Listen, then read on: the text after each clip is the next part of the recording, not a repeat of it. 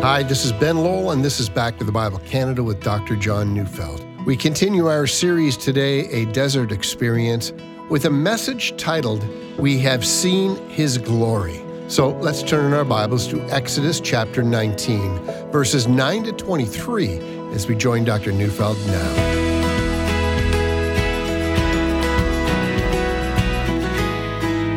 I have already in this series made a point that there's no nation on earth like that of Israel. Israel alone is God's treasured possession. And the wonderful news for us as Gentiles is that God used Israel to bring us a Savior and the good news of the gospel.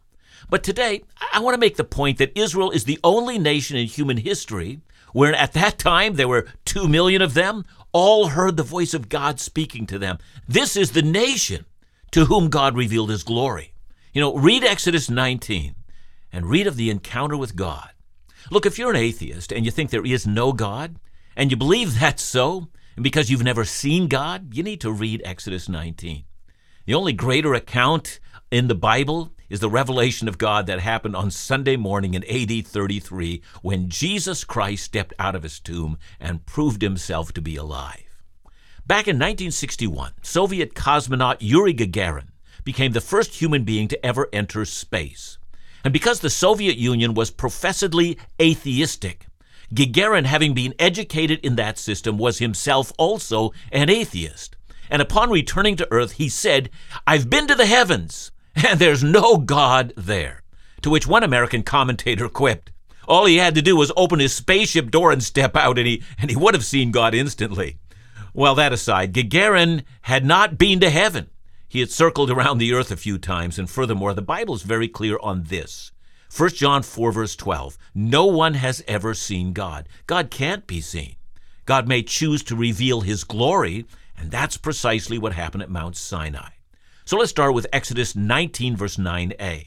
And the Lord said to Moses, Behold, I am coming to you in a thick cloud, that the people may hear when I speak with you, and may also believe you forever.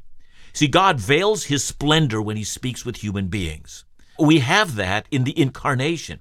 Jesus, who is God from eternity past, was found, says the book of John, veiled or covered in human flesh. And before the incarnation, God veiled his glory in numerous ways.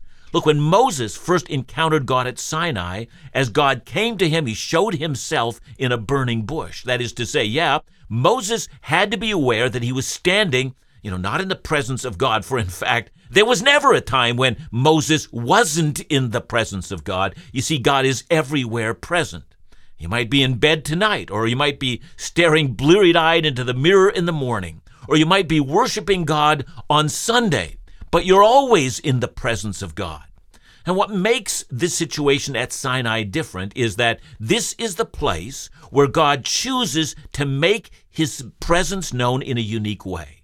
At Sinai, he says he'll come and make his glory known, but also he'll veil his glory so that the people aren't consumed. So, why does God choose to do that now? It's because he is about to give his people his holy law. And God says he wants the people of Israel to hear when he speaks to Moses so that they might believe Moses forever. So let's understand that from the perspective of Israel. They're never to think that Moses is anything other than the prophet of God. He's not leading them or speaking to them as he sees fit. He's speaking the words the great Creator has called upon him to speak. But notice also that Moses is to be believed forever, says the text. And that includes you and I today. Don't read the words of Moses as if it's Moses speaking. God revealed himself to this man at Sinai. Moses wasn't speaking on his own authority. What then follows in the rest of this chapter, well, it can easily be divided into three units. First, the people receive instructions as to how to prepare themselves for their encounter with God. Second, God then reveals himself in part, but veils his splendor as well. And finally, the people from this encounter receive rules about how God is going to be approached in the future. So let's start then with the people's preparation for their meeting with God. And here I'm reading Exodus 19 10 to 15. The Lord said to Moses, Go to the people and consecrate them today and tomorrow, and let them wash their garments, and be ready for the third day. For on the third day the Lord will come down on Mount Sinai in the sight of all the people. And you shall set limits for the people all around, saying, Take care not to go up into the mountain or touch the edge of it. Whoever touches the mountain shall be put to death. No hand shall touch him, but he shall be stoned or shot. Whether beast or man, he shall not live. And when the trumpet sounds a long blast, they shall come up to the mountain. So Moses went down from the mountain to the people and consecrated the people, and they washed their garments. And he said to the people, Be ready for the third day. Do not go near a woman. The point of all of this, as we remember, is that the people should never think that God is the invention of Moses. You know, for the sake of their faith, so that they might believe, God is about to reveal himself.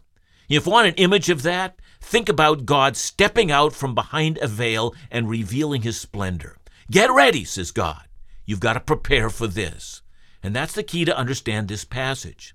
Imagine, if you will, to the very end of the age, all humanity will then stand before the great white throne of judgment. The vast majority of the human race will not have prepared themselves for that encounter with God, and that results in horrible tragedy. But now, Israel at Sinai, this is not the judgment seat, but they are about to stand at a place where God will reveal his glory.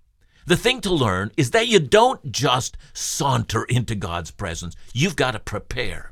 The essential preparation is internal. They've got to repent of all that offends God. They need to cast aside all that displeases the ultimately holy God. But Israel needs some kind of an external representation of that. You see, many external things help us with internal matters. I mean, think about it. If you're a parent and you're teaching your children to pray, so what do you need to do?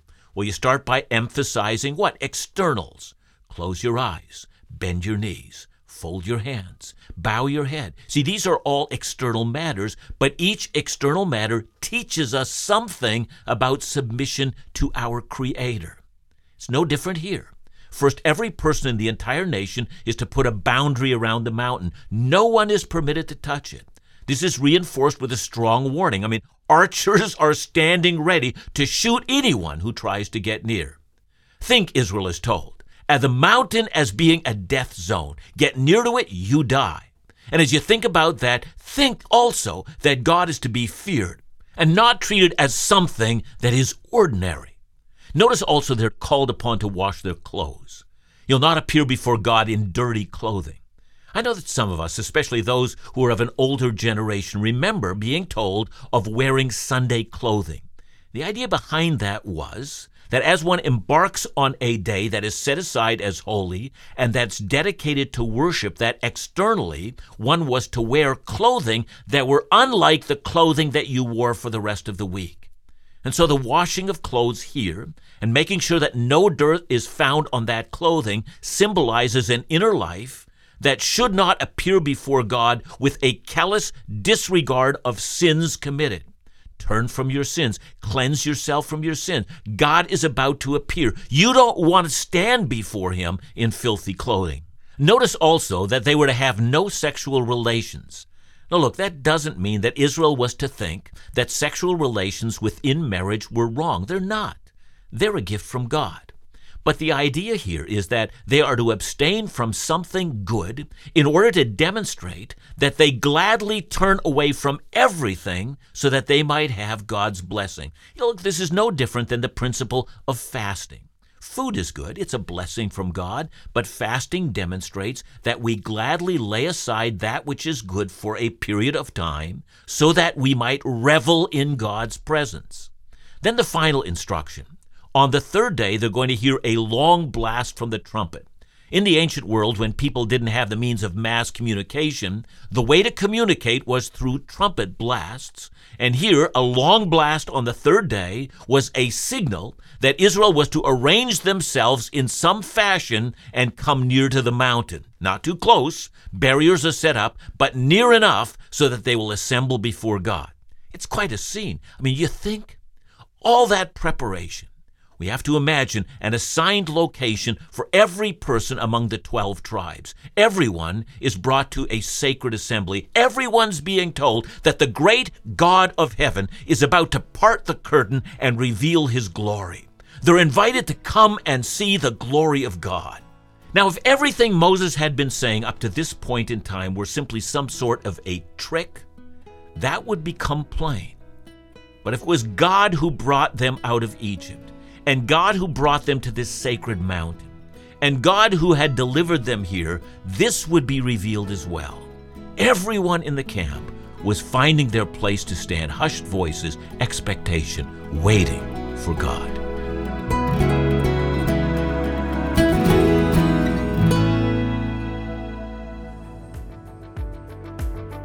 Jesus has entrusted his followers with the sacred mission to make disciples of all nations. Together, we share this duty to shepherd the millions of lost souls to the saving truths found in God's Word. But in order to effectively disciple hearts into a dynamic relationship with the Lord, we need to be well equipped to evangelize the unsaved. It's not just about knowing how to share our faith, but being ready to share it when the opportunity comes. This is why Back to the Bible Canada is pleased to offer a booklet called Before You Share Your Faith by Matt Smethurst. This resource guides us through five crucial elements that will give us the tools to be evangelism ready. So request your free copy today by calling us at 1 800 663 2425 or visit us at backtothebible.ca.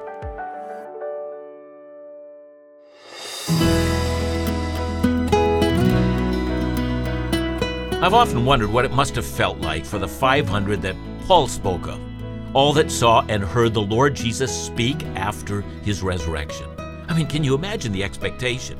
Jesus had been crucified before the watching people of Jerusalem, and now the crowd gathers, and they're about to see the same Jesus raised from the dead, giving proof that he indeed was the Lord of life and death. I mean, I can almost hear the, the buzzing in the crowd before Jesus actually showed up. I mean, what would he say? What would it be like to see him, resurrected humanity, the kingdom of God breaking into the present hour? I mean, imagine having been there. Well, in the same way, Israel, who had seen the works of God, I mean, the devastations that he wrought on Egypt, as well as the miracles of bread and water, and to say nothing of their victory over the Amalekites, well, they were about to meet the God they were following. Imagine the fear, the excitement, the trembling, even the silence and the awe. Just three months ago, they had been slaves, and now today, the entire nation was before the mountain of God in preparation with a meeting with their God. Exodus 19, 16 to 20. On the morning of the third day, there were thunders and lightnings, and a thick cloud on the mountain, and a very loud trumpet blast, so that all the people in the camp trembled. Then Moses brought the people out of the camp to meet God, and they took their stand at the foot of the mountain. Now Mount Sinai was wrapped in smoke because the Lord had descended on it in fire. The smoke of it went up like a smoke of a kiln, and the whole mountain trembled greatly. And as the sound of the trumpet grew louder and louder, Moses spoke, and God answered him in thunder. The Lord came down on Mount Sinai to the top of the mountain, and the Lord called Moses to the top of the mountain, and Moses went up. It's now the day when God will reveal himself, and everything's ready. The people have purified themselves, and on the morning when God will visit his people, before the trumpet sounds to assemble the nation, the manifestation of God's glory has already begun.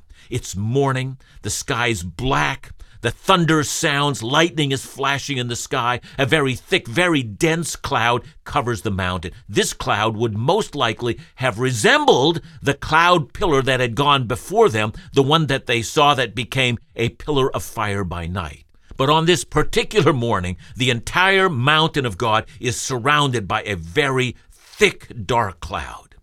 And then there's a very loud trumpet blast, far louder than could have been produced by a human trumpeter. The Hebrew literally says it was a trumpet's voice, the voice of the trumpet so loud that all the people began to tremble. It was God's trumpet that was sounding. Of course, we don't know what it sounded like. You know, I've got a memory as a child, first time ever, being taken to an air show. Military jets were flying overhead, low to the ground. The sound of them absolutely terrified me. And we don't know what the trumpet of Sinai sounded like, but it terrified Israel. But the long trumpet blast was clearly from God. He was calling the nation, Come assemble before me. We don't know how long it took, you know, for everyone to get their, their station. I imagine it took several hours. But by then, we're told that not only was Sinai wrapped in smoke, but that God manifested his presence there by descending on the mountain in fire. So, smoke, fire. The smoke is rapidly going up into the air. You know, later on, when Moses again described that scene, it's found in Deuteronomy 4, verse 11. Here's what he said And you came near and stood at the foot of the mountain, while the mountain burned with fire to the heart of heaven, wrapped in darkness, cloud, and gloom. See that phrase, fire that burned to the heart of heaven? It makes it seem like the fire that ascended went up as far as the human eye could see. And next, we're told that the people heard the voice of God calling to Moses, speaking to his prophet. Well, we're not yet describing this event if we don't mention the words of verse 18. It says, The mountain was trembling greatly. And I imagine then that the earthquake that was felt on the mountain was also felt on the desert floor. So, smoke, fire, earthquake, the voice of God. Go again to Deuteronomy chapter 4 verse 12. Moses said, Then the Lord spoke to you out of the midst of the fire. You heard the sound of words, but saw no form. There was only a voice. See that lesson? That there was an audible voice of God, but there was no form. It was part of the lesson that Israel had to learn. God was never to be thought of in human terms, either taking upon the form of a man or the form of any animal or any part of creation. God is spirit and distinct from the creation. In the end, as we're going to see in the next chapter, all of the Ten Commandments are spoken by God verbally, audibly to the people. That is, it's not just that the Ten Commandments were written down and that they formed the groundwork for everything that Israel was to be given but rather the point is that God spoke it audibly to them. Now, listen, it's not that, you know, unless God speaks the Ten Commandments, you know, they don't have authority. The point is here that Israel is given a reason for their faith. They are to know for certain that these are the words of God. Now, we've seen that God demanded preparation. Now we see that God showcases his veiled glory. Glory in that all creation trembles before him, and the evidence of his presence as he speaks. It's not an inner subjective voice, it's an external objective voice in which the entire nation hears him speaking at the same time. Now we come to the consequence of this event, and it's found in verses 21 to 25. And the Lord said to Moses, Go down and warn the people, lest they break through to the Lord, and look, and many of them perish. And also let the priests who come near to the Lord consecrate themselves, lest the Lord break out against them. Also let the priests who come near to the Lord consecrate themselves, lest the Lord break out against them. And Moses said to the Lord, The people cannot come up on Mount Sinai, for you yourself warned us, saying, Set limits around the mountain and consecrate it. And the Lord said to him, Go down and come up, bringing Aaron with you. But do not let the priests and the people break through to come up to the Lord, lest he break out against them. So Moses went down to the people and told them. I find this section remarkable. You know, after this rather terrifying revelation of God, the reaction of the people is not to run in the other direction, it was to run toward the mountain. And furthermore, they'd been given a very clear instruction before this whole thing began to stay away from touching the mountain. Now, I assume here from reading this text that in spite of the instructions that God had clearly given the people, some of them would very quickly have ignored all of that. They would have rushed head on thinking that they'd not yet seen God and they were determined to see Him. And had there not been an intervention now, I had no doubt that thousands would have rushed to the mountain and it would have resulted in the death of thousands. And so immediately here, and I think the warning was given through trusted leaders, people shouting orders all around the camp. Anyone who breaks through this barrier is going to die. Thousands of you break through, it will mean all thousand of you die. Indeed, you know, we can see that even the priests who should have known better had to be warned as well. Let me repeat these words. The lesson is plain. If God is approached on our terms rather than on the terms that He sets, the result will be the death of the enthusiast. God is not to be trivialized, nor should access to Him be thought of as something that we control. Listen, we don't, He does. The lesson gets repeated in both Testaments.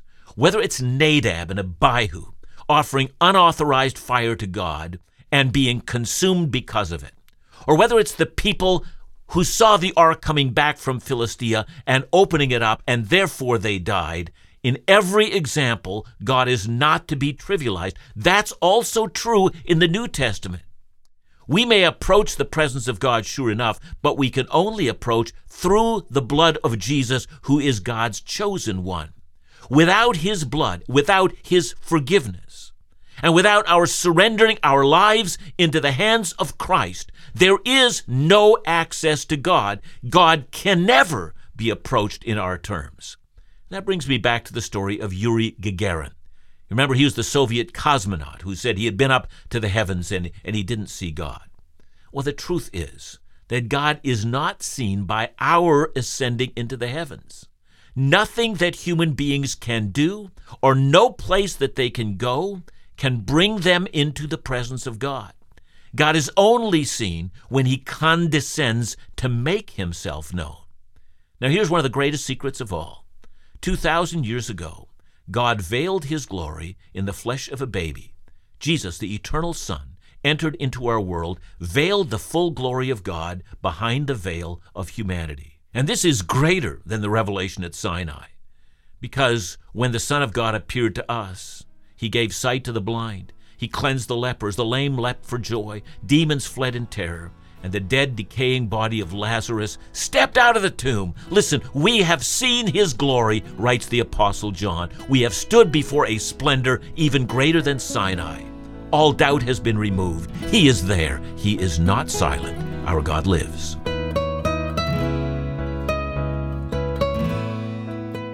Thanks, John. Let me ask you if somebody came to you in a conversation and said to you, I see no evidence of God, what would you say to them? Well, I suppose I'd begin by asking them what exactly they're looking for when they look for evidence of God. Um, my sense is people are looking for some kind of an idolatrous version of God. But creation itself speaks of the grandeur of God. Um, the cross, the resurrection, uh, the Bible itself that we hold, the most unusual book in human history, um, the the profound change in the lives of people who have encountered God over and over again, we see evidence of God. So I suppose you can only say that if you discount so much evidence that is already before us. Thanks, John. And remember to join us again next week as we conclude our series, A Desert Experience, right here on Back to the Bible Canada. Bible teaching you can trust.